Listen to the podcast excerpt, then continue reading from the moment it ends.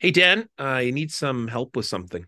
Yeah, yeah. What's up, man? Uh, hey, listen, there's this big debate on Indigenous Twitter, and I've I've got to warn you, it's very controversial. In fact, actually, Mm-hmm. you know, what, on second thought, I'm just going to keep you out of it. No, no, no. Come on, man. You can trust me. I got this. All right, okay, okay. Here we go. What do you think of raisins? Raisins. Yeah, yeah, raisins. Okay, so the big debate, like going on for years now, is should food have raisins in them? You know, like pies, oatmeal, butter tarts, bread. It's split right down the middle, with one side uh, vociferously saying, okay, get rid of them, take them out, put them way off to the side, never to be seen from again. And the other side is fighting for their very survival, fighting tooth and nail for their little relatives' traditional homelands, battling every inch of territory for their very purpose as little shriveled fruit, just living its life before these forces arrive to displace them and disrespect the incredible, sweet, and kind gifts they have to give. Oh well, uh, Niigaan. Uh, Uh, I would dare say this war is for the very purpose of raisins themselves. hey, man. I don't really think this is about raisins. I call them little elders, little shriveled elders of the fruit world. Why can't we just respect the elders? I tweet that out all the time, but the war continues. I think you're right. I am gonna stay out of this one. The Winnipeg Free Press proudly presents, in partnership with CJNU 93.7 FM, Niigaan and the Lone Ranger.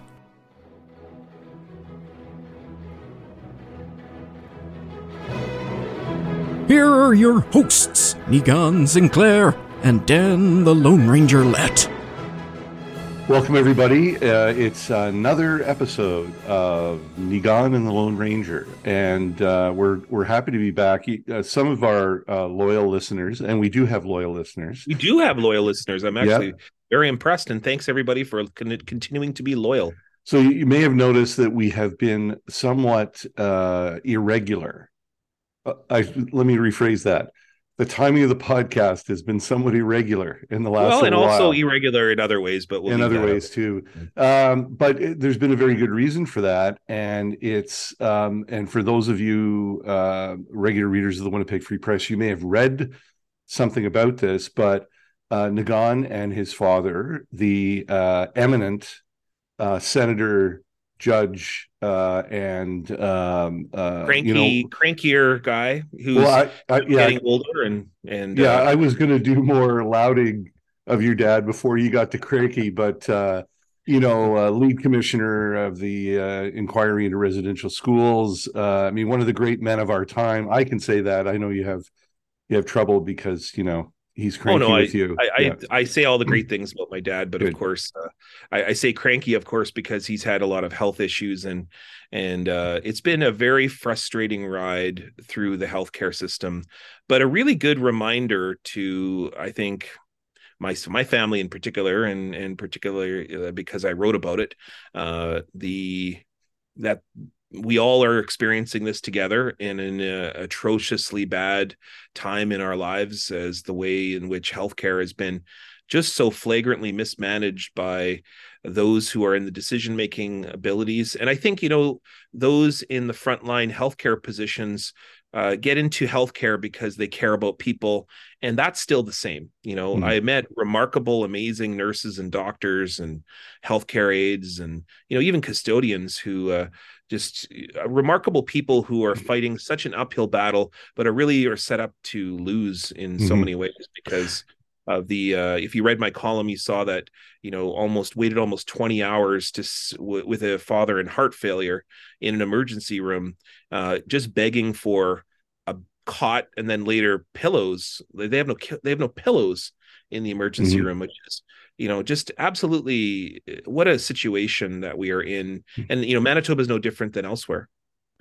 Yeah, you know, when uh, obviously we were talking about this before you you published your column, and uh, and I remember uh, you know the text you were sending me from the uh, emergency room at St. Boniface uh, when your dad was uh, you know sort of uh, uh, in his uh, most perilous condition, and we should say the uh, the eminent uh, Murray Sinclair has come through his recent. Uh, yeah, he's home now and yeah, he's recovering. Unfortunately, we've got uh, you know when people age, you've got some decisions to make that are risky and so those will mm-hmm. be coming up and uh, but at the same time you know dad's doing well and he's recovering and he's taking care of himself and and uh you know when you're in heart failure uh you every day is kind of precious and every day you have to really take seriously the signs and uh that's the yeah. reality of what's the reality of it. So what I, you know as i'm reading these texts i'm talking to my wife and like the one that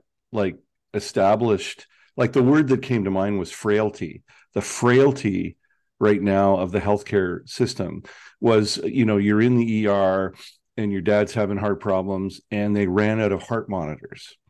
And, yeah they absolutely you know, I, i've related that story to people and that's the gobsmack moment right like this idea that we have never contemplated that we could go to hospital and a basic piece of diagnostic equipment uh, would not be available to us. I mean, it was, you know, it was, I, like I said, that was the gobsmack moment for us. And yeah, the the really upsetting thing to me, and uh, those who read the column saw that, but you know, because you have to it's basically every person for themselves in an ER uh, at this stage. And I don't remember it always being this way. Um, I remember it being uh, in which you saw a pretty logical progression or an understanding of of what was happening. But it, one of the most things that I didn't write about was uh, how patients began advocating for other patients. And my family, because we had my sister and myself with my father in the emergency room, uh, we began to advocate for others who were suffering and had no family members with them. Uh, and so you really have to fight for those things. And what we started to notice was there was a stream of people who were coming and jumping the queue. And those were mostly individuals with police officers and paramedics and so on. Um, and then some people in very genuine looking emergencies. And uh, but you know when you're in heart failure it seems like that should be something that should give you priority. And uh, as you saw uh, in if you read the column I, I i even you know started to use my dad's sort of well-knownness uh, in that saying you know he he did an inquest on cardiac uh, uh, investigations previously in Manitoba, and you shouldn't be waiting 18 hours, or in that case, it was mm-hmm. around nine or 10, uh, to see somebody when you're in cardiac failure, when you're in a serious situation. And what happened was, is the problems were getting exponentially worse. Mm-hmm. Uh, we went from having one problem to having five serious problems. And so uh, the most upsetting thing was, I said, why is this not a priority? And they said, it's not an issue of priority. It's an issue we have no heart monitor machines, yeah. which means that you're starting to choose who will live and who will die mm-hmm. and putting these healthcare people nurses in the case of this a nurse uh, all i received back was well you can call this complaint line oh, and geez. And it, it, it, for a family member i can only imagine how heartbreaking that is and then the other parts of the uh, the my experience in the healthcare system was the number of verified sources in it and i don't want to name who they are but the number of verified sources, people who are legit, legitimate power positions within a major hospital in an urban center saying, why didn't they recognize who this person is and just steamroll them through, which I think is the exact problem in the first place. Yeah. That I I've been told about and uh and we are pursuing this. Uh, the the idea that there is a sort of unwritten rule around VIPs within the healthcare system that gets shepherded through while the public gets put in very long lines and hours of waiting time. Uh, and I, I, think that's atrocious. But at the same time, you know, I, I can certainly imagine that athletes, politicians, certain business leaders uh, don't wait the kind of time that we did. You know the i think there's a there, there's going to be a lot of uh opportunities for journalists to analyze what's happening to the healthcare system right now in a snapshot right? Like there's some things we have to keep in consideration. So governments across the country have decided to abandon uh, all covid restrictions and uh, you know decided that we'd lived long enough with them so what we've done is we've entered the perpetual flu season so prior to this all the people I know who, and I know like you, I know a lot of people very high up in the healthcare system. They would sort of say, you know, the the biggest challenge they had every year was managing this huge influx of patients during flu season. And the argument was like, you know, there's going to be longer waits, there's going to be hallway medicine during the flu months because we can't build a system that can operate at that capacity year round. We don't need to build a system because, you know, eventually the flu season will pass. Well, you know, we're now in perpetual flu season. And that means that that, you know, we're operating at the highest possible level of capacity all the time and what you know that in and of itself is going to cause some of the i think some of the problems that you experience the other part of it though is that and manitoba is not alone but you know we certainly lead the country in you know we uh this gov- the current government decided to prioritize uh deficit reduction and tax cuts above healthcare and it, yeah, you, issue, yeah, issue checks to Manitobans instead of dealing with it with it, which what is with is a crisis. Yeah, and, and they announced another it, round. It was a it's it's always going to be a calculated risk. Like if you it, you know if you try to hold healthcare funding below the level uh, levels of uh, the rates of inflation and population growth, you're you're rolling the dice, or you know you're spinning the chamber on the gun. There's no doubt about it. And you know for this government, uh, the dies came up snake eyes, right? Like COVID. And I think the problem is my greatest concern is I don't actually think that anybody knows how to get out of this now. Um, because you know, like we have a, we have governments of all stripes who just refuse to do anything to to limit our exposure to other people to possibly slow this perpetual flu season scenario and uh you know and i'm not like don't get me wrong like i don't want to i don't want to limit family gatherings i don't want to shut businesses down. Like I think that's it's not you know all or nothing, but you know I do wonder why like do we really yeah do we really have a good uh, argument for not making people wear masks when they're indoor you know with large numbers of people? Like yeah like we may, that may be something we have to live with for a really long time but why aren't we doing it? We don't have a healthcare system that can you know that that can keep up with the number of people who are are getting sick. We just no one is ever going to be able to build a system that can keep up with the number of people who are sick right now.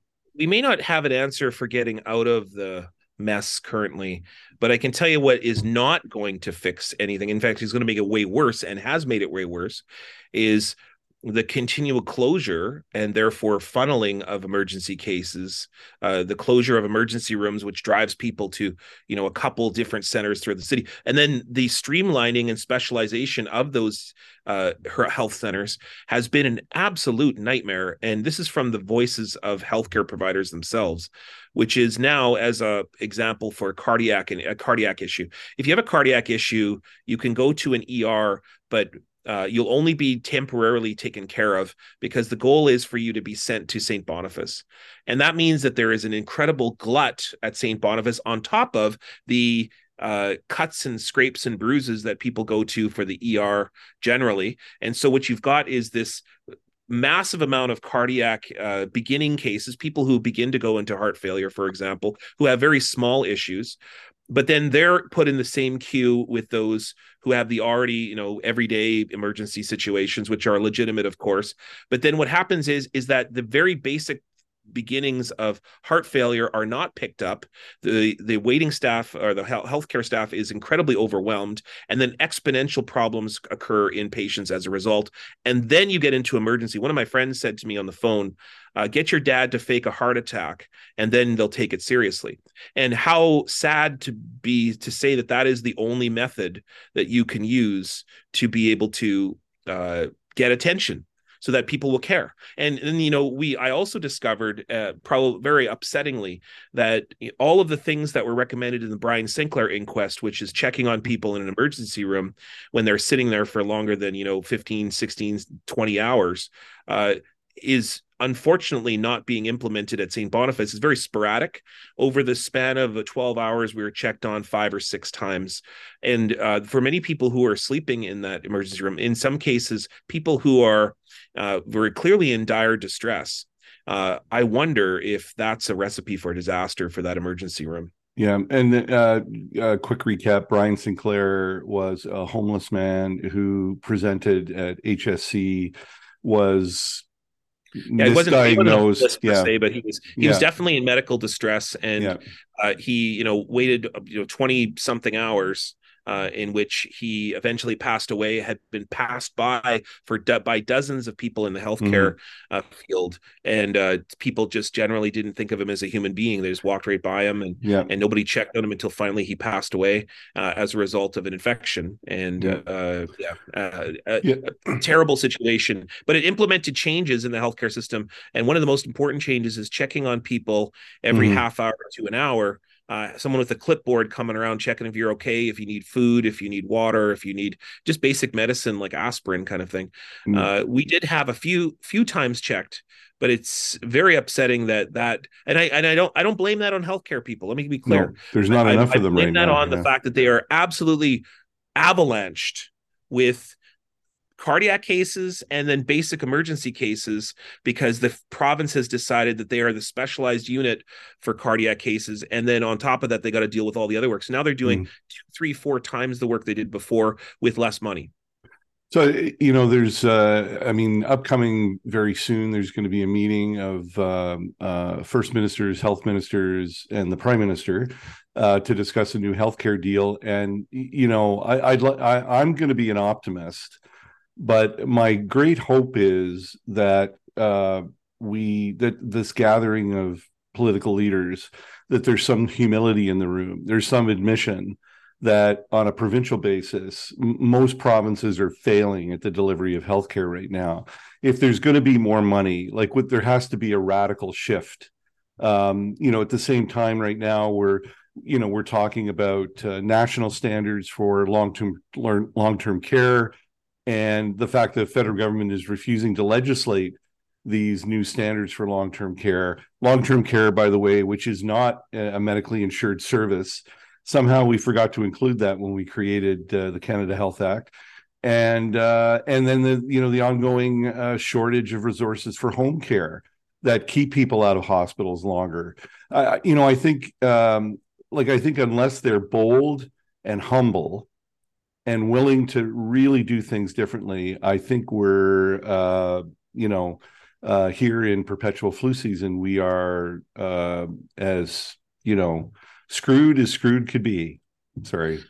yeah and like it is absolutely atrocious uh and somewhat shocking or uh, brain numbing to see provinces that are issuing checks to individuals when their healthcare system is just so failing and in dire situations that are uh, creating actual harm of real life people uh, I just can't I, I can't fathom this idea. And you know, our colleague uh, Tom Brodbeck wrote a very interesting column about uh, you know sometimes I'm always kind of um, I'm you know I'm always very encouraged I think because you know at the Free Press we have this kind of set of people throughout the paper that are really engaged in thinking about or where indigenous people in all of this.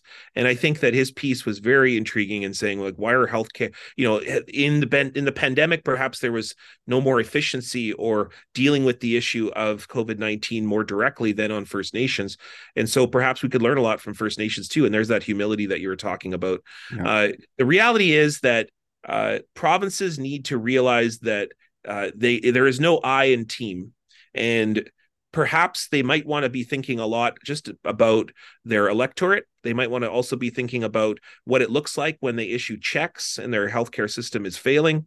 Um, and then also, what does it look like in the province beside them in the so called confederation uh, to be able to deal with this thing on a national basis? Mhm. And I don't think being afraid of standards or being, requ- you know, afraid of what is often called strings attached from the federal government.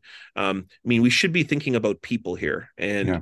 Ultimately i'm not saying the federal government's any better i'm just saying that the federal government by asking the provinces to deal with the issue of the emergency of healthcare because they're hearing about the the emergencies too So um, today uh, we are uh, well. First of all, we're going to pass on best wishes to your dad. Um, fight the good fight, man. And Yeah, no, uh, he's you know recovering Uh, so uh, we have a very, very, very special storyteller segment today. I don't want to give away anything about the person uh, who's doing storyteller today, but uh, it's like a real coup that we got this person. Well, you know who I'm talking about, so just be quiet.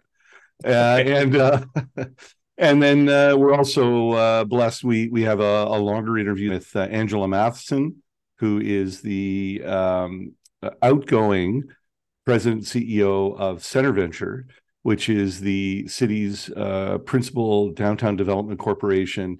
She's got some uh, some strong observations on a career, 25 years uh, working for various agencies and uh, and government departments trying to develop downtown. Got some great thoughts about uh, the work that she's done, and uh, let's move on now to the storytellers. Hi,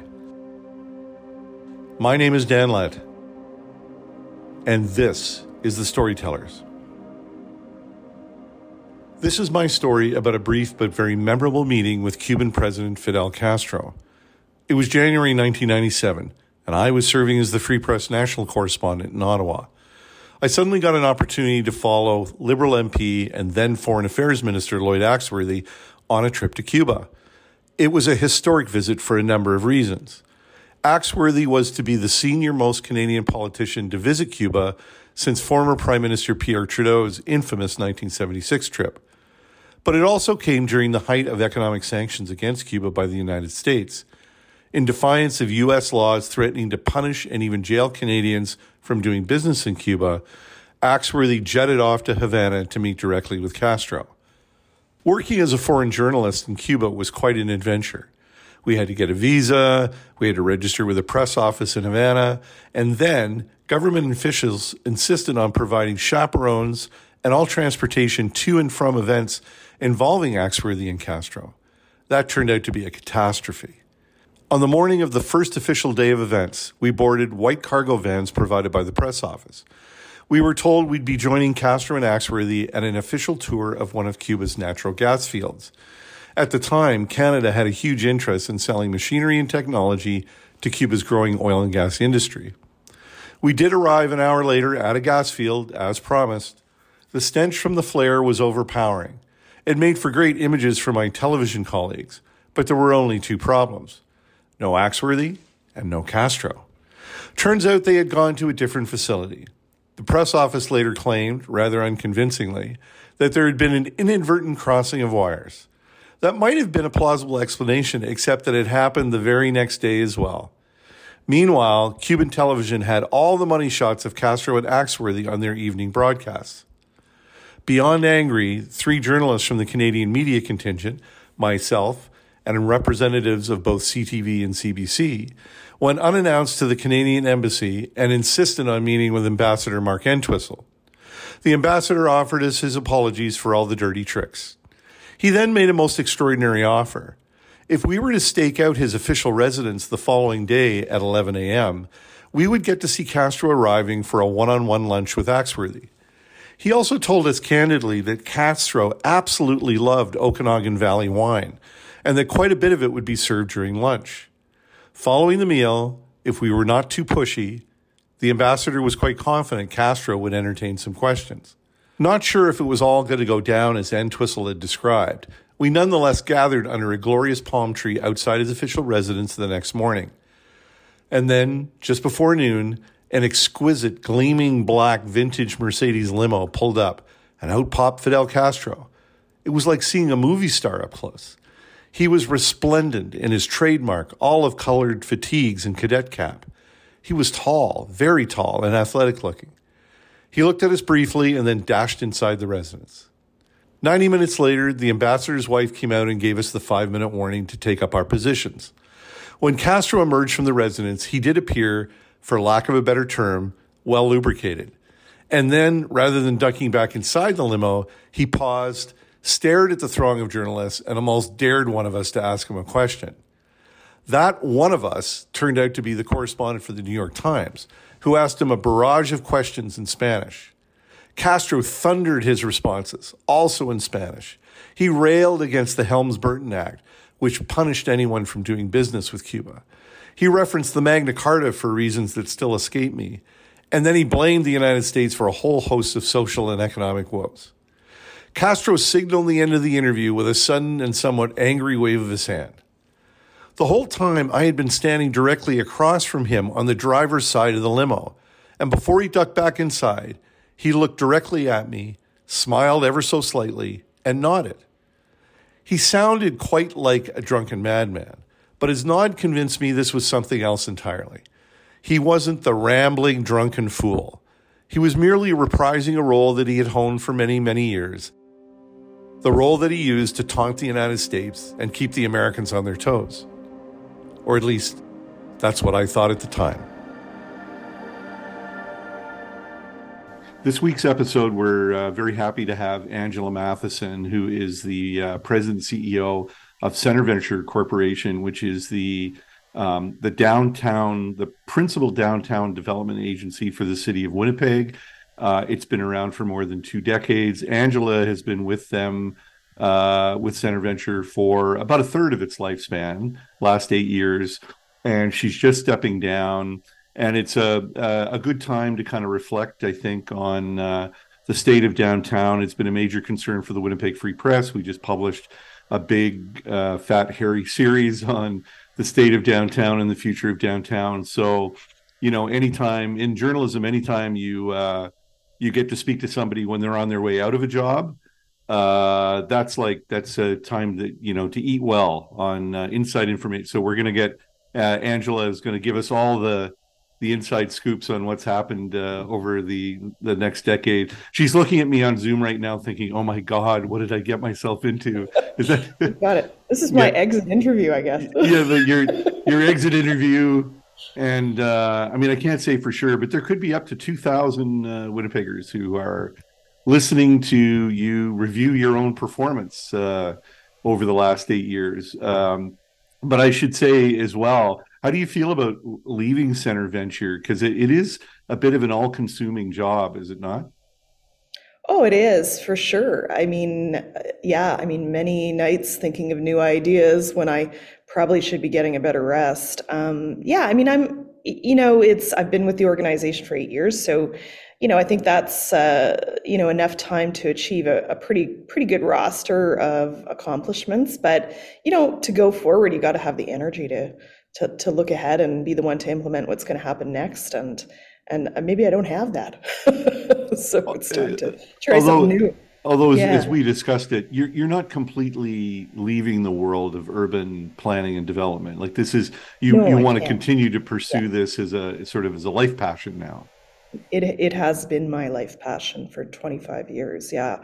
And most especially the downtown i mean i've had the great um, you know uh, honor of being involved in this genre of work now for yeah 25 years. So um, so I think I've learned a bit about what what's what's worked, what's not worked, and you know, to the best of my ability, I'm going to keep uh, giving people my advice.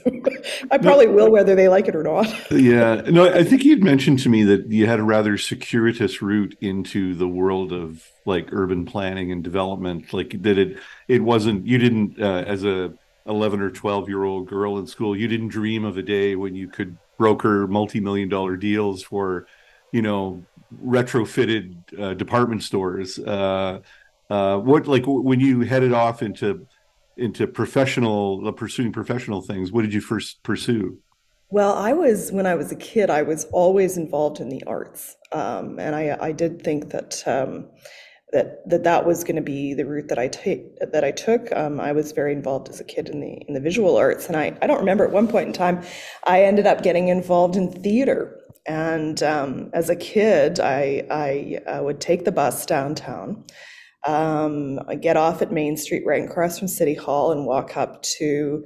Uh, what today is the Red River College Princess Street campus was uh, Prairie Theater Exchange. Right.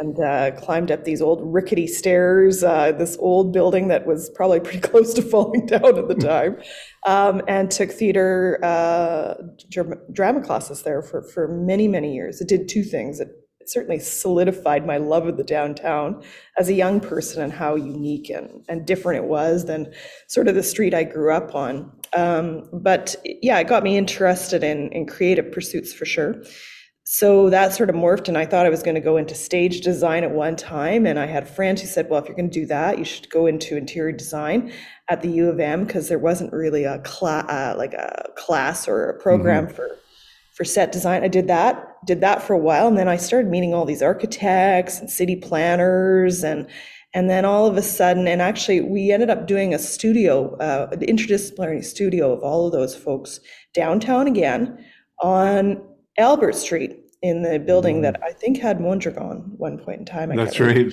Mondragon. and we were we were studying how to revitalize um, the exchange district and it seemed to me that the city planners were sort of leading the way in this studio and i thought well maybe that's what i want to do. Mhm. and that's what i ended up doing.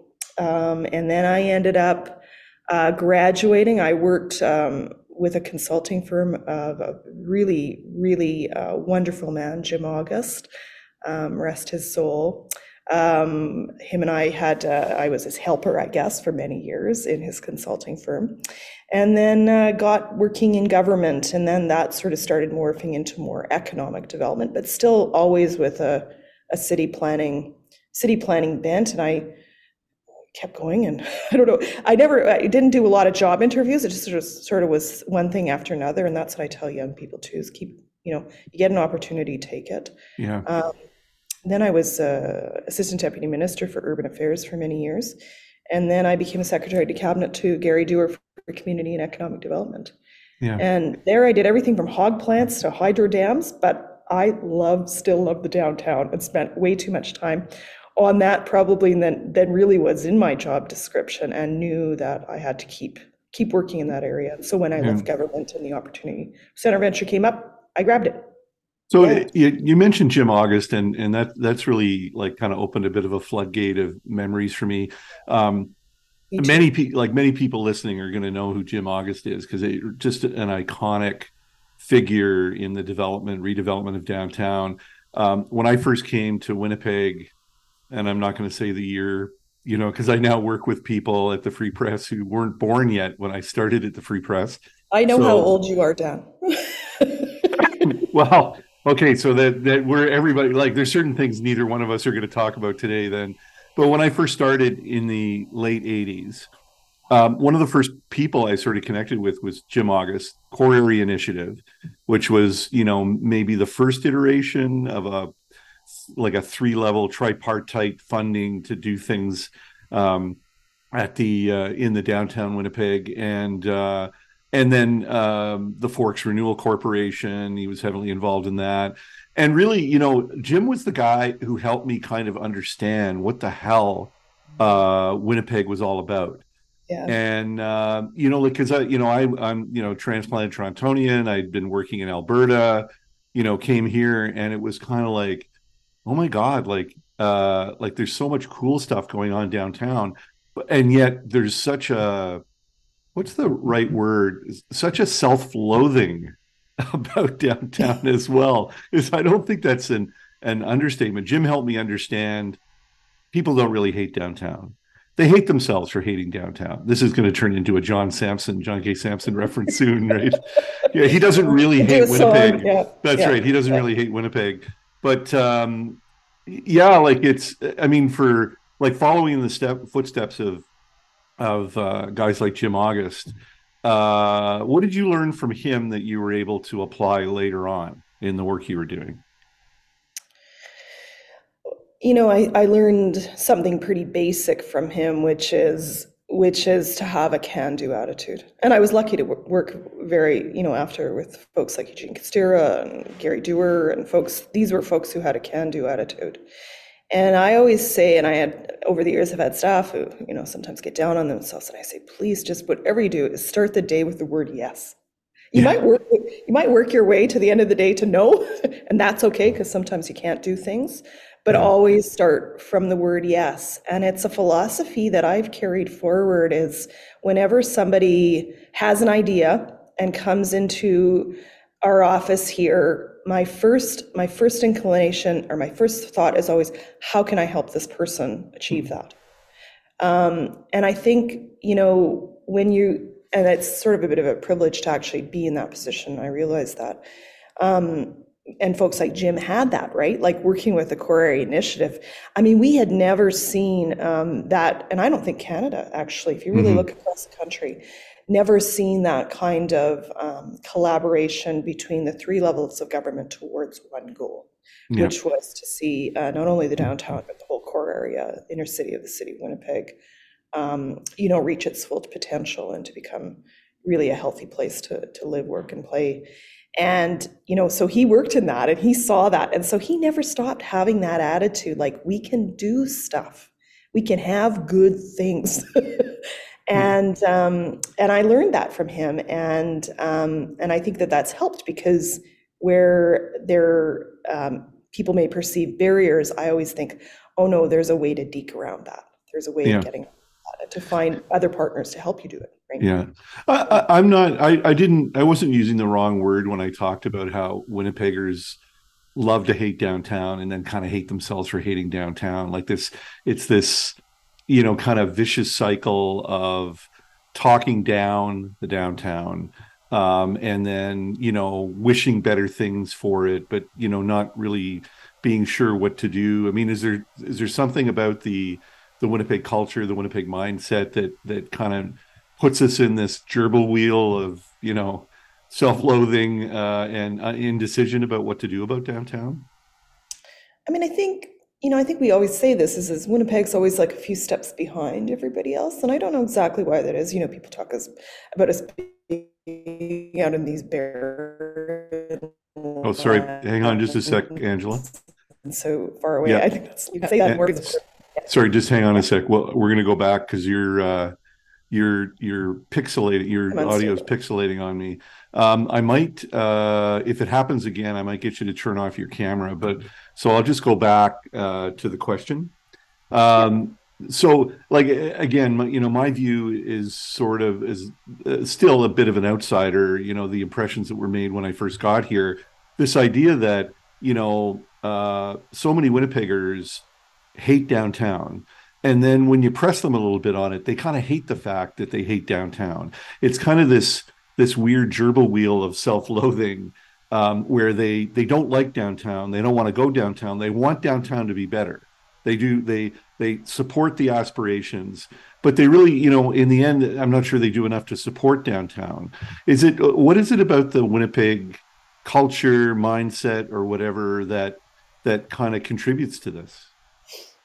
I mean, I think to to some extent, it's it's it's maybe some of our leadership being a little bit behind where where the populace is in, terms of their desires and their wants, right? Like you know, very recently we polled people, and seventy percent of Winnipeggers were worried about the downtown, and about the same amount of people wanted governments to do something about it. I actually think that's a much higher number Mhm. than say you would have had even you know say 15 years ago so people's consciousness you know why because they're traveling places they're seeing Yeah. they're even traveling in canada and seeing cities doing active transportation doing public art doing you know these amazing and unique places where you can take your family in the central cities.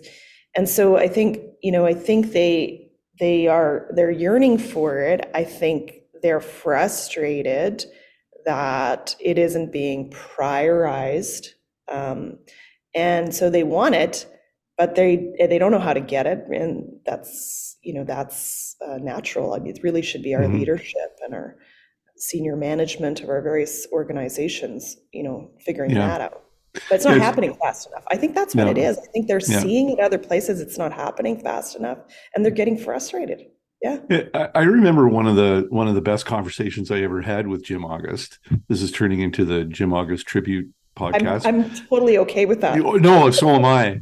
yeah Um, but you know, I remember I remember saying to him like, you know, like Winnipeg started the beginning of the 20th century. Chicago of the North had the tallest building in Western Canada, and then and then all of a sudden, you know, like when I arrived uh, in Winnipeg, you know, like the skyline was really underwhelming. And I remember asking him, like, you know, isn't there an ambition or in the capital to build taller buildings in Winnipeg? Like, doesn't because usually that that is kind of a statement uh, of a of a city's ambition when they build tall buildings.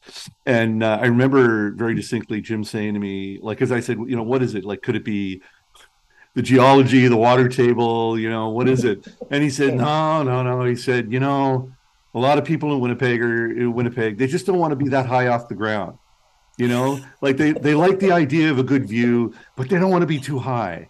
Um, you know, uh, and it's it, it it's funny because that that is a comment that really kind of describes the very modest approach, like the the very uh, restrained approach that we've used to developing downtown. Now we don't have the private capital that that some other cities have, but even so, you know, like there are. This is not a city like the people who run the province and the city, regardless of political stripe, have not they have not wanted to move too fast or too high or too big.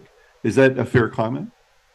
Oh, I think so, and I think like my best advice right now to to folks um, in those those positions of power is, I think probably now we have to lean in a lot more and be a lot bolder about how we're approaching um, building up our central cities for sure. And I think it's it's it's two parts. It's it's it's investing in the downtown for sure, but I I'm you know I'm a city planner, so you know I'm growing to understand the sort of macroeconomics of it all a lot better, and um, you know I sort of I, I sort of uh, equate it to sort of you know trying to to walk up a, an escalator going down. yeah. If if you stop at any point, you're going to get back to the bottom. that's, you know, if you run out of breath, you're going to get back to the bottom. So we really need need something that's sustained. Mm-hmm. Um, and I think you the only way to, to, sustain it is to look really closely at how the rest of the city is building. We're building it out, mm-hmm. and yeah, like you said, we got to look at ways to start building it up. Yeah. Um, otherwise, we're going to break the bank, and we're we're, we're going to lose this. this so uh, let's do this in two parts. We'll we'll talk about the progress that you and I have seen over the last twenty five or thirty years in downtown. We'll talk about the good stuff and then let's put it into the context of where we could have done more we could have moved faster you know those those areas where we need more as you say lean in more. So uh, i think i related a story to you that the day i got hired by the winnipeg free press i went to a phone booth. And uh, you know uh, for those listeners who don't know what a phone booth is they used to be they used to put phones on out in boxes on the street and you could put coins in it. And yeah so, anyways, I called my mom to tell her that in Toronto that I'd been hired at the Winnipeg Free Press, and I could barely hear her on the phone because of all the construction going on for Portage Place. So, you know, in my lifetime, it you know I've seen Portage Place, Red River, you know, college campus, you know, all the development from the Pan Am Games, Forks, Arena, you know, all these things. So, like when you look back over that, how would you describe the the like the progress. Like you would say there has been progress. How would you distinguish it? I think what we learned from projects like north portage like portage place was uh, although we still struggle to really kind of hard, you know grasp this is that if you build it they won't come yeah. You know, that that is that is what we've learned. We still think that maybe they will if we keep building these projects that they will come. And so um, and we still have these debates about where to put things too like i remember with the red river college you, you talked about red river college on princess street. That was one of my first files when i worked in government and i was i was I was hor- I was terrified because it became such a big public issue about where the Red River College campus was going to go. It was going to go either either where where I used to take theater lessons right. uh, near the city hall, or it was going to go across on Spence Street from the University of Winnipeg. Big public debate about whether where this should go and so on. And there was this, well, it'll have more impact if it goes here. It'll have more impact if it goes there. And then, and then we had the same thing with the arena should it go mm-hmm. where the Eaton's building is? Should it go across from the convention center? We had like, where's it going to have this biggest impact, right? Like, where, if we build it here, will more of them come here or there? And I think we've learned that that that those kinds of minor tweaks don't really make a difference. They should be downtown. Um, mm-hmm. That that's key, and that you have to build, you have to wrap around it a little bit more, and you have to do more um, to really capitalize on those investments. So, like I know when the arena was built we set up this uh, Portage Avenue Stakeholders Association. Yeah. Which which ended up becoming this whole shed district. It was really a marketing idea, right? Like this, how do we market this whole thing? And then we said, okay, well, how do we put in place, get some of these properties in and around the arena and the convention center that were derelict? Uh, I think of the uh, Metropolitan Theater, for example. Right. Um, we were going to have this convention center next to a wholly dilapidated theater. This is this, you know, but it wasn't going to just organically happen. It wasn't a game of Sim City, right? Right. Had to we had to go in and make some interventions and do things, and the city put in place some better tax systems to support things because they understood that some of the economics were were tilted away from these types of developments. So it really required this kind of wraparound idea. Mhm. And um, and that's what we learned. Like, and so Portage Place, when it was developed, of course, you know, it had a big uh, flurry of activity, and everybody was really excited. But it wasn't too long between before the south side of Portage Avenue Right. Yeah. started started to get uh, you know started to lose some of its retail uh, occupancy, and of course, finally, sort of the nail in the coffin was the closure of the Eaton's building Mm. In 1998 because the whole mall had been built upon this suburban idea you got in which we see in the malls today i mean maybe they're different retailers today but you know you had the eatons at one end and you had the bay at the other and we built this brand brand new facility connecting them and one of those anchors closed Yeah. and so we realized this isn't enough. And I think even when those projects were being done, we knew that housing, most successful downtowns needed housing, more people living there to get that 24 hour uh, eyes on the street, the Jane Jacobs effect, right? Right. And so, um, um, and in 1999, when Glen Murray set up CentreVenture, I think there was a, a, a clear understanding that the organization was to focus on getting more housing downtown and heritage buildings, because we had so many wonderful heritage buildings. So those were sort of the two primary mandates. And the um, organization, we provided lending to uh, projects. We, yeah, like I said, we assembled lands and those kinds of things. And so we got it, we started to get it right, that it wasn't like just build a big building Yeah. and think that, and to think that there's going to be this massive spin-off effect. It takes a little bit more tender, loving care and addressing some of the more fundamental economic reasons that Yeah. um, people aren't investing in the downtown. So uh, we we could fairly categorize uh, the the progress that's been made in downtown as positive, but maybe you know lacking in a little impact and and momentum.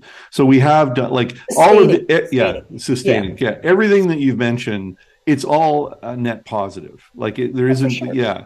Yeah. Um, but uh, you know the the missing piece of the puzzle, and you know which I would agree to is is the residential. Now, you you recently wrote a piece for the Winnipeg Free Press. God love you for writing for the Winnipeg Free Press. Really appreciate that. And um, you know, at the time we didn't. This was just last October. We didn't know that you were getting ready to move on.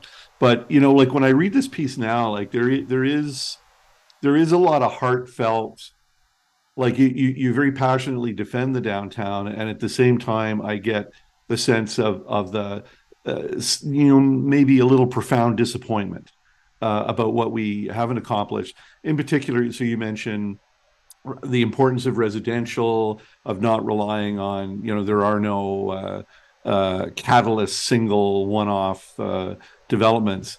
And uh, and you notice like you know residential we've made progress 45 new homes 45 new uh, uh, housing units uh, downtown but over the period of yeah 4500 over a, a period of uh, 200 uh, or two decades.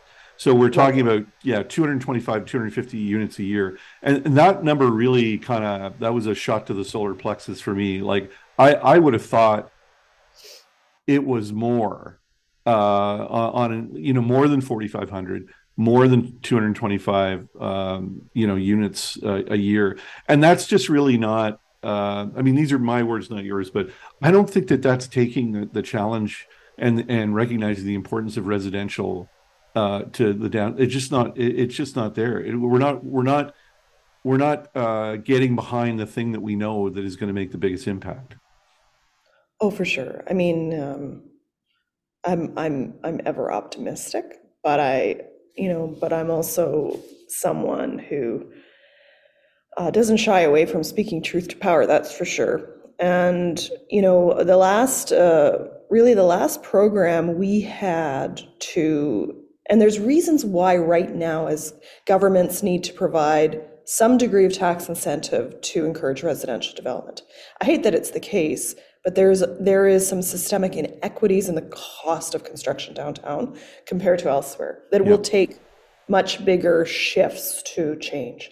And so governments have been saying if you build a building in the downtown and you're going to raise the taxes on that site, we're going to give them back to you for a couple of years to offset your capital costs. Tax, tax increment financing. Tax yeah. increment financing. Yeah, people do TIF. But it really is saying you do this. We're just going to give it back to you little for a little while to help to, to, to help you do that. So the last program we had was in 2014. Mm. Last program. Okay. People see lots of buildings going up and get very excited, and some politicians have even cut the ribbons on those those buildings.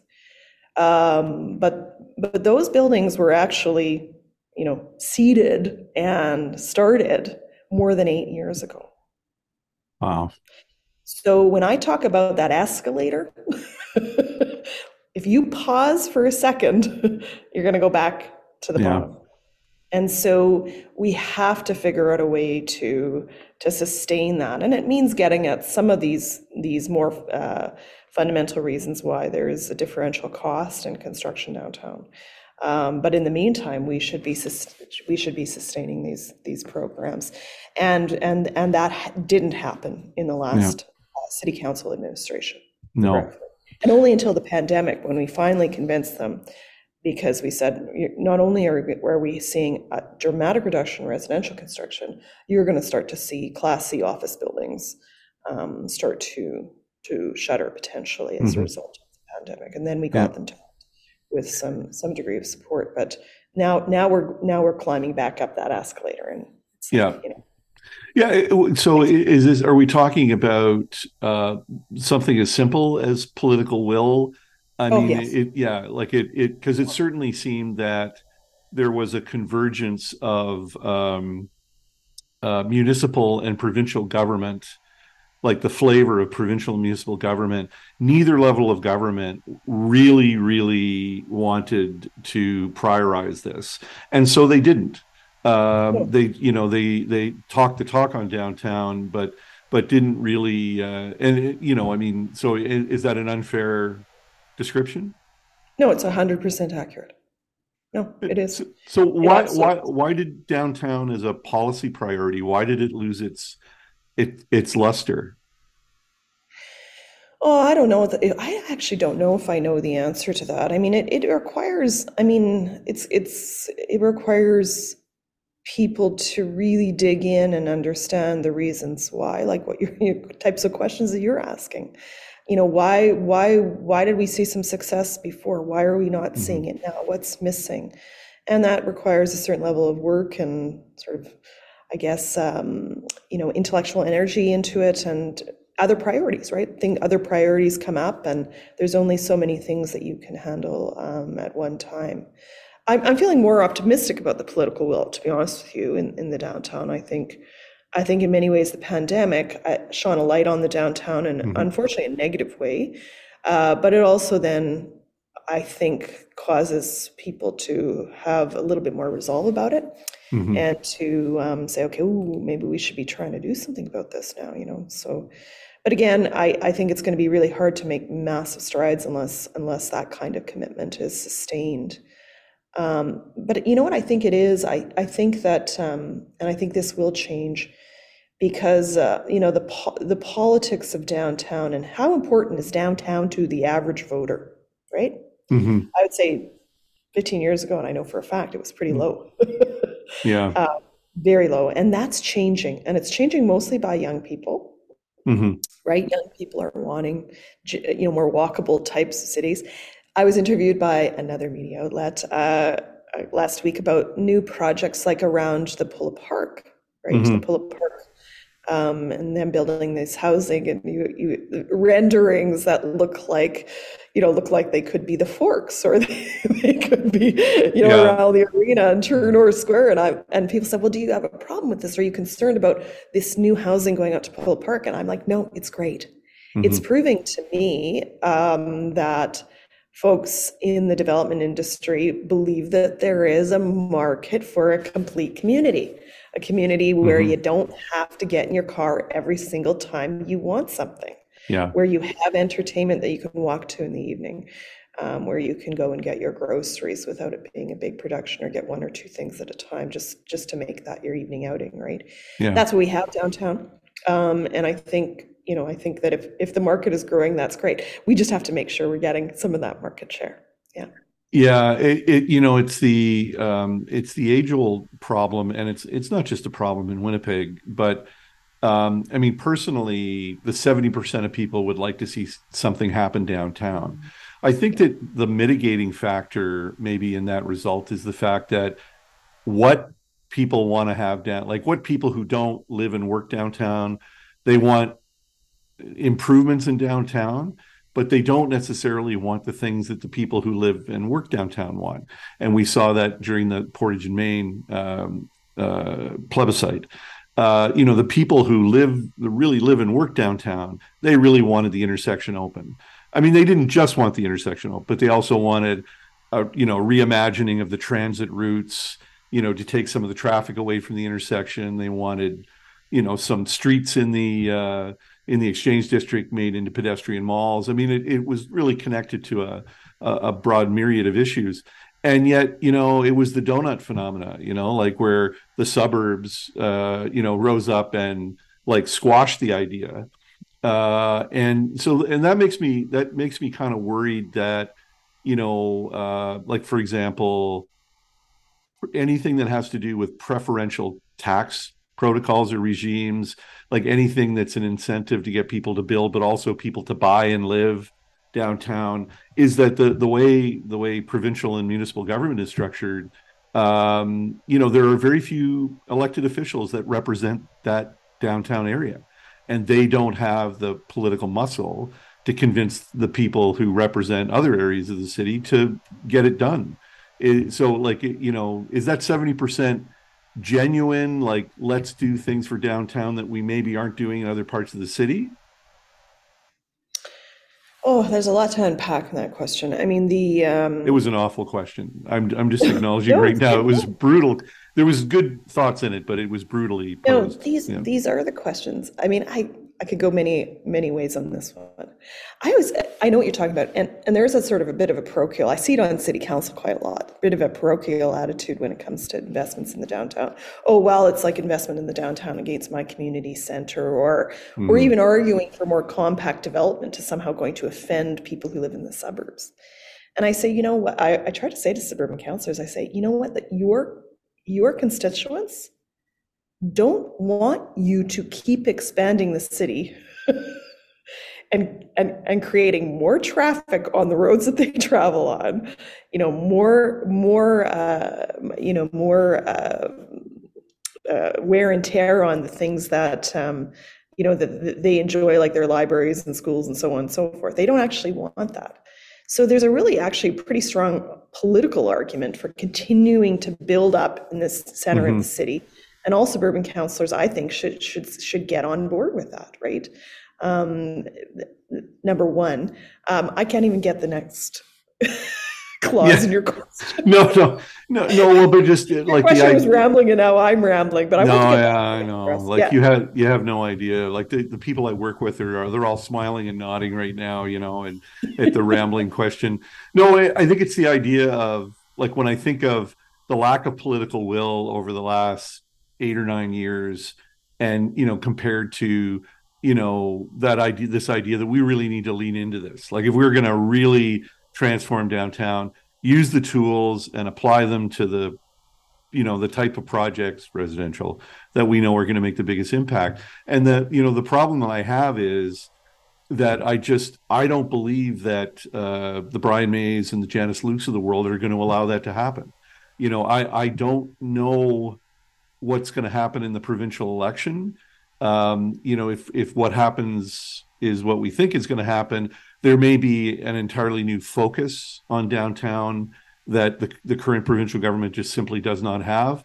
But even then, you know, uh, the real politic of uh, of the way the city is structured, I think, comes into play. So, in your optimism, do you see champions that are willing to run the gauntlet of this, you know, this, um, uh, you know, this that that self-loathing again. Like, oh, I really wish downtown was better, but I don't want them to do anything downtown that they won't do for me out in the suburbs, kind of thing.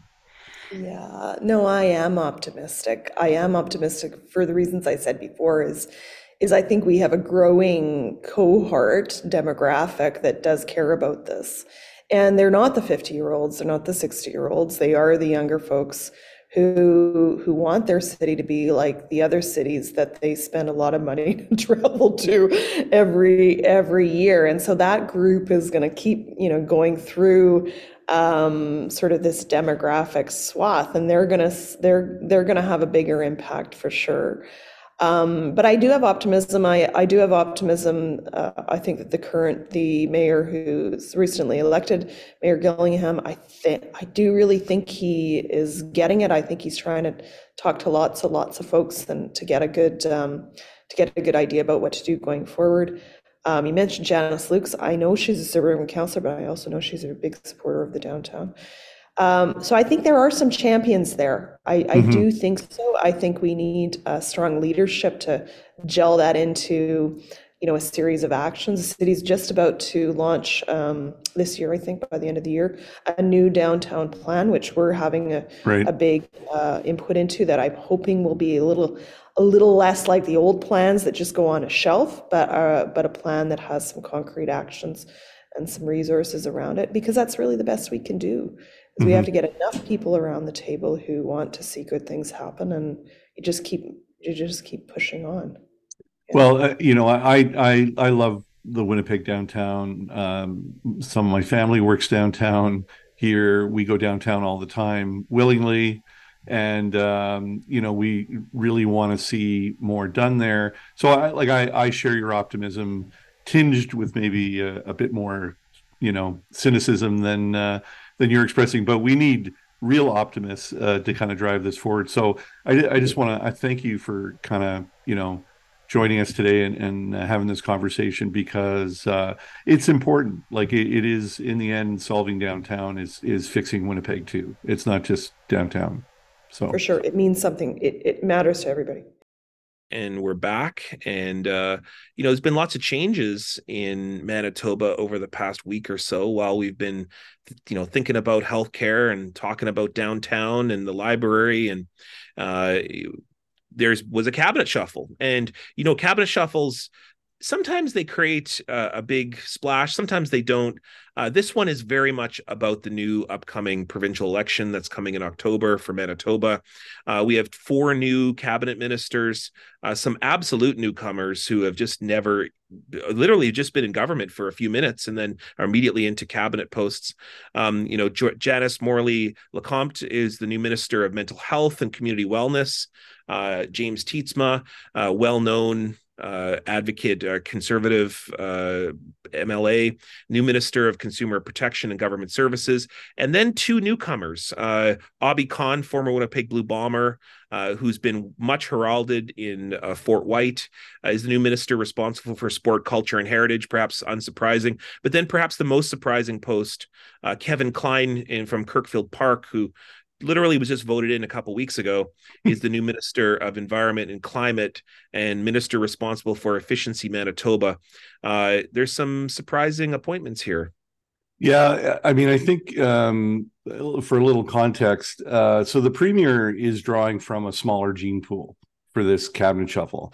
So uh, 10 mlas uh, had uh, announced reelection well actually 11 um, MLAs had announced that they were not going to stand for reelection, and that uh, you know that takes out a third basically of their caucus. So, and you know, a lot of the uh, a lot of the people uh, retiring from politics, we assume, are uh, you know they're experienced people. They've got tons of uh, uh, you know of experience, people that the premier could rely upon to because you know like a cabinet minister's first role is to not do anything stupid and embarrass the premier. So uh, you know these people were all mostly safe from themselves not entirely. Um, the the the real wild card came when uh, finance minister cam friesen who had previously told the premier he was going to run for election, suddenly, um, you know, and this is just a few days before the cabinet shuffle, announced that uh, yeah, he's not going to run for reelection. He is going to try and get the uh, the federal nomination in Portage Lisgar. And I think the um, um, th- there's a lot of backstory to the Friesen thing, which we can discuss in a moment. It forced uh, uh, Stefanson, Premier Stefanson, do a couple of things. One is she had to call upon two MLAs who are not running for reelection and had to keep them in cabinet and key posts. One was Cliff Cullen, deputy premier, and he also becomes the finance minister. And Eileen Clarke, who uh, steps back in, is Indigenous uh, reconciliation and uh, Northern affairs. And uh, Eileen Clarke is an interesting story because not only is she actually probably the number I you know you'll tell me if I'm wrong well, she, of course I, number I one choice yeah when she left the post of course highly controversial reasons she left but uh very few conservative MLAs have I heard in the history of Manitoba politics are as beloved as Eileen Clarke. I mean, you know, there's much to say about the Pallister government, later the Stefanson government, when it comes to Indigenous relations, uh, whether they're failing, succeeding, whatever. Uh, but I will tell you that Eileen Clarke is pretty universally loved uh, is on speed dial with most of the chiefs of the major organizations and David Chartrand you know? Uh, like literally very close relationships and uh, people were very disappointed when she left for quite controversial reasons. Of course uh, she left because of the comments that Brian Pallister made involving colonization uh, which were just ahistorical and incorrect and I came out and like you wrote about this as well. Um, you know and she led uh, I wouldn't say she led the revolt, but she certainly was the tipping point, I think, in the conservative caucus, which led to Brian Pallister's resignation. Yeah, uh, um, basically, um, I mean, there were two bombs dropped. Uh, one was, uh, you know, settlers uh, didn't intend on committing genocide. Comment by Brian Pallister. Uh, there, yeah, you know, and, and I just broke promise to myself that I would never talk about that woeful moment ever again. But it's it's important context now. And then Alan, Alan Lagimodiere uh, and his uh, his attempts to rationalize uh, the the toxic uh, effect and impact of residential schools, and uh, um, Eileen Clarke, who had built enormous credibility with Indigenous people, literally just said enough is enough, and she resigned and told the premier she couldn't represent uh, a government that would say such horrible things uh, indigenous leadership, and this is the first time I've ever seen this happen, came out and actually criticized the premier, uh, not just for what he said, but but for losing uh, um, Eileen Clarke, and uh, so those uh, you know incidents did create the it absolutely, and I wrote about at the time, created the critical mass within the uh, progressive conservative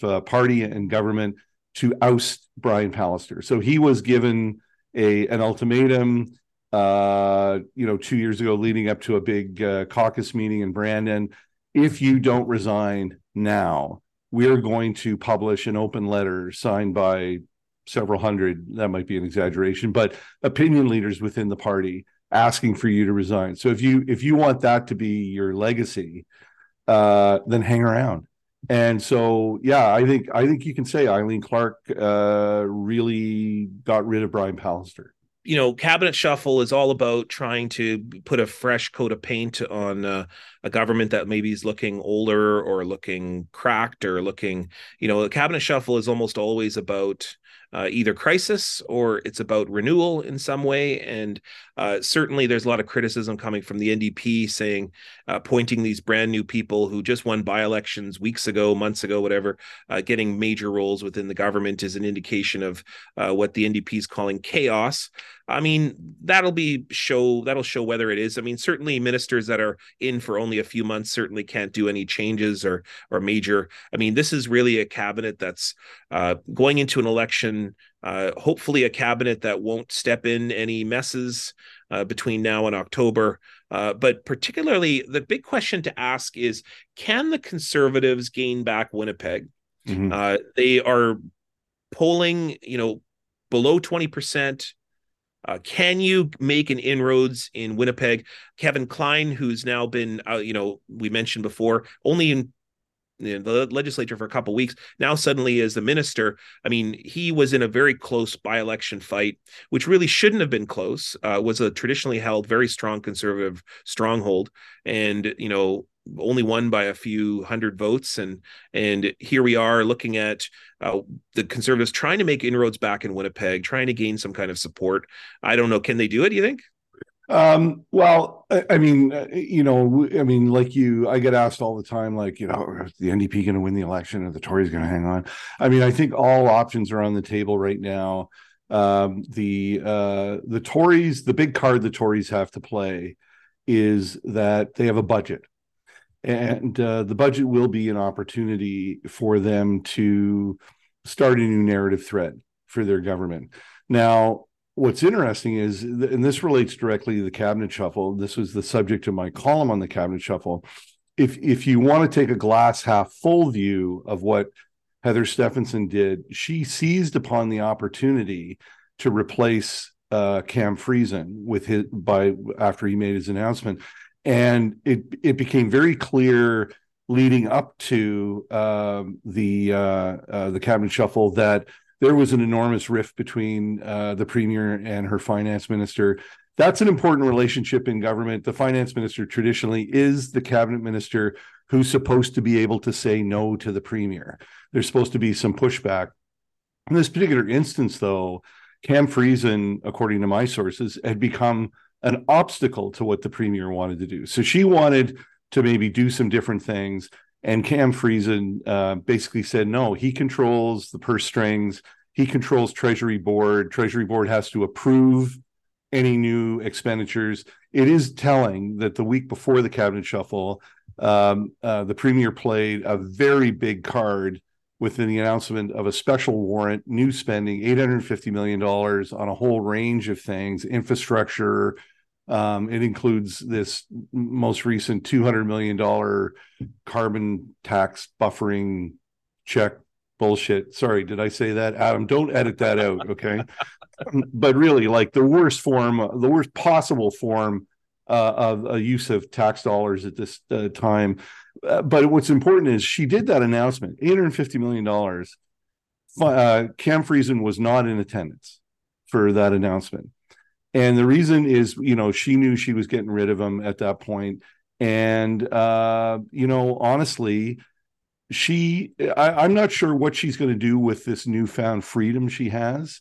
Uh, but, you know, Cam Friesen most definitely was delaying the implementation of the $200 million healthcare resource plan, incentives and uh, recruitment things to get more doctors and nurses in Manitoba. They've made no progress to date and a lot of that, my sources tell me, is because Friesen was uh, was an obstacle. So getting rid of Friesen, I think, makes this government more Heather Stefanson's government than ever before. And you know, the one thing I think that didn't get a lot of attention, but I think is important to note, and uh, is in the midst of all these changes, uh, in the, you know, this is the first time in Manitoba history that the leadership of the government is all women. Uh, we've got Premier Heather Stefanson, uh, we've got the Lieutenant Governor Anita Neville, uh, the Clerk of the Executive Council is Kathryn Gerrard. Uh, you know, I think that's notable. I think that that's also it's also I think uh, an important thing that Heather Stefanson, if you were to gain some kind of foothold and gain some kind of traction, has been is that Heather Stefanson has been able to shepherd in in lots of different ways and uh, kind of a certain type of old male guard uh, a, into a different relationship within a historically very male old guard party of the progressive conservatives and and i think that that's notable. I think that that's important for stefanson to play out particularly when i think in many ways the ndp in manitoba is seen as more progressive than the progressive conservatives in so many other areas uh, particularly in indigenous relations particularly in um, you know social justice and the issue areas of you know in the areas of healthcare which we talked about a little bit earlier and so you know, I think this is a all plays for an interesting election coming forward. And of course, uh, at the same time, we can't forget about the liberals and the liberals uh, this week have been, you know, hit, hitting the pavement and trying to rally and, and get people. They're certainly calling people, everybody that they can, to be able to get notable candidates for this upcoming provincial election. And on that note, I want to say a big thanks to Dr. Jon Gerrard for for recognizing uh, giving me a, a, Queen's Jubilee medal just recently, and uh, just uh, very kind uh, time that I spent with the Liberal Caucus uh, recently, just visiting with them. And I'm certainly no liberal, uh, but I can tell you that there's there's you know I think the Liberal Party is is really gearing up for as I heard and I spent time with them. They're looking at making some inroads in some mm. major key areas within the province for maybe the first time since Sharon Carstairs. Yeah, I'm not sure when the appropriate time to do it is because um, although the election has to be held by October by law, uh, it's the the premier's prerogative to uh, uh, drop the writ, as we like to we like to say, the ele- election election writ at any time before then and uh, there will always do be uh, you know um, uh, you know an opportunity to do that uh, but we will in the age uh, of pervasive ubiquitous sports betting please stay tuned for a future episode of Niigaan and the Lone Ranger where we handicap the 2023 Manitoba election and uh, and I'll be accepting live bets, uh, in-game bets on election night. I, I, uh, I, I don't know where we'll be on election night, but uh, you know, we'll definitely do some sort of uh, call or or prediction beforehand, and then you know, hey, we'll just do a live 17 hours straight coverage. How would you say? Let's do it. Yeah, well, you know that like the the kids these days, they love to watch athletes and gamers watching athletes and gamers so uh, you know, everybody will remember. Like, I don't think uh, anyone's going to love watching no, you and I. No, but Alphonso Davies riding by riding. Yeah, he couldn't play in the last few games when Canada was calling for the World Cup. So he hosted a webcast where he was at home watching, uh, you know, the the, the national team uh, try to qualify for the World Cup, and and that was like people were watching him watching the game. So I think that people watching us watching the election result. I think it's a I think that's a winner. That's the money maker. That's screaming money. I you know what? Let's call Paul Samyn, our editor, and I'm sure he'll be all over that. We okay. can sell advertising. Um, you know, speaking of Paul, uh, huge thanks to the Free Press as always for supporting the podcast. Uh, we we haven't uh, like we weren't steady the because of my family situation last week, but you know, big thanks to everybody for uh, really you know emailing and asking what happened, where did we go. So, uh, big thanks to everybody over there, and of course, uh, all the great people that are the Free Press, all of our colleagues, all the great people at CJNU. Uh, of course, our producer Adam, uh, all the great work that he does, and uh, huge thanks to to uh, the mysterious storyteller that just showed up out of the blue. that we it took us weeks to book that guy. Yeah, he was he was a real pain in the ass, but I'm glad I'm glad we finally got that story told. So and, and also thanks uh, to our feature interview. Yeah, Angela Mathieson was great, and uh, uh, you know, fortunately for Winnipeggers, she'll continue to do work as uh, as a planner and developer, and uh, and a trusted uh, source of advice to people looking to make downtown a better place. And so, with that, we bring another episode to uh, Niigaan and the Lone Ranger off into the sunset yet again. And uh, we'll I'm gonna I'm gonna get my my coconuts to do the clip clop. You know, Al Monty Python. That's, that's the wrong reference, but hey, I, yeah. I'll take all take them all at this point. Okay. So, me, Gletch, and thanks very much, everybody. Thank you.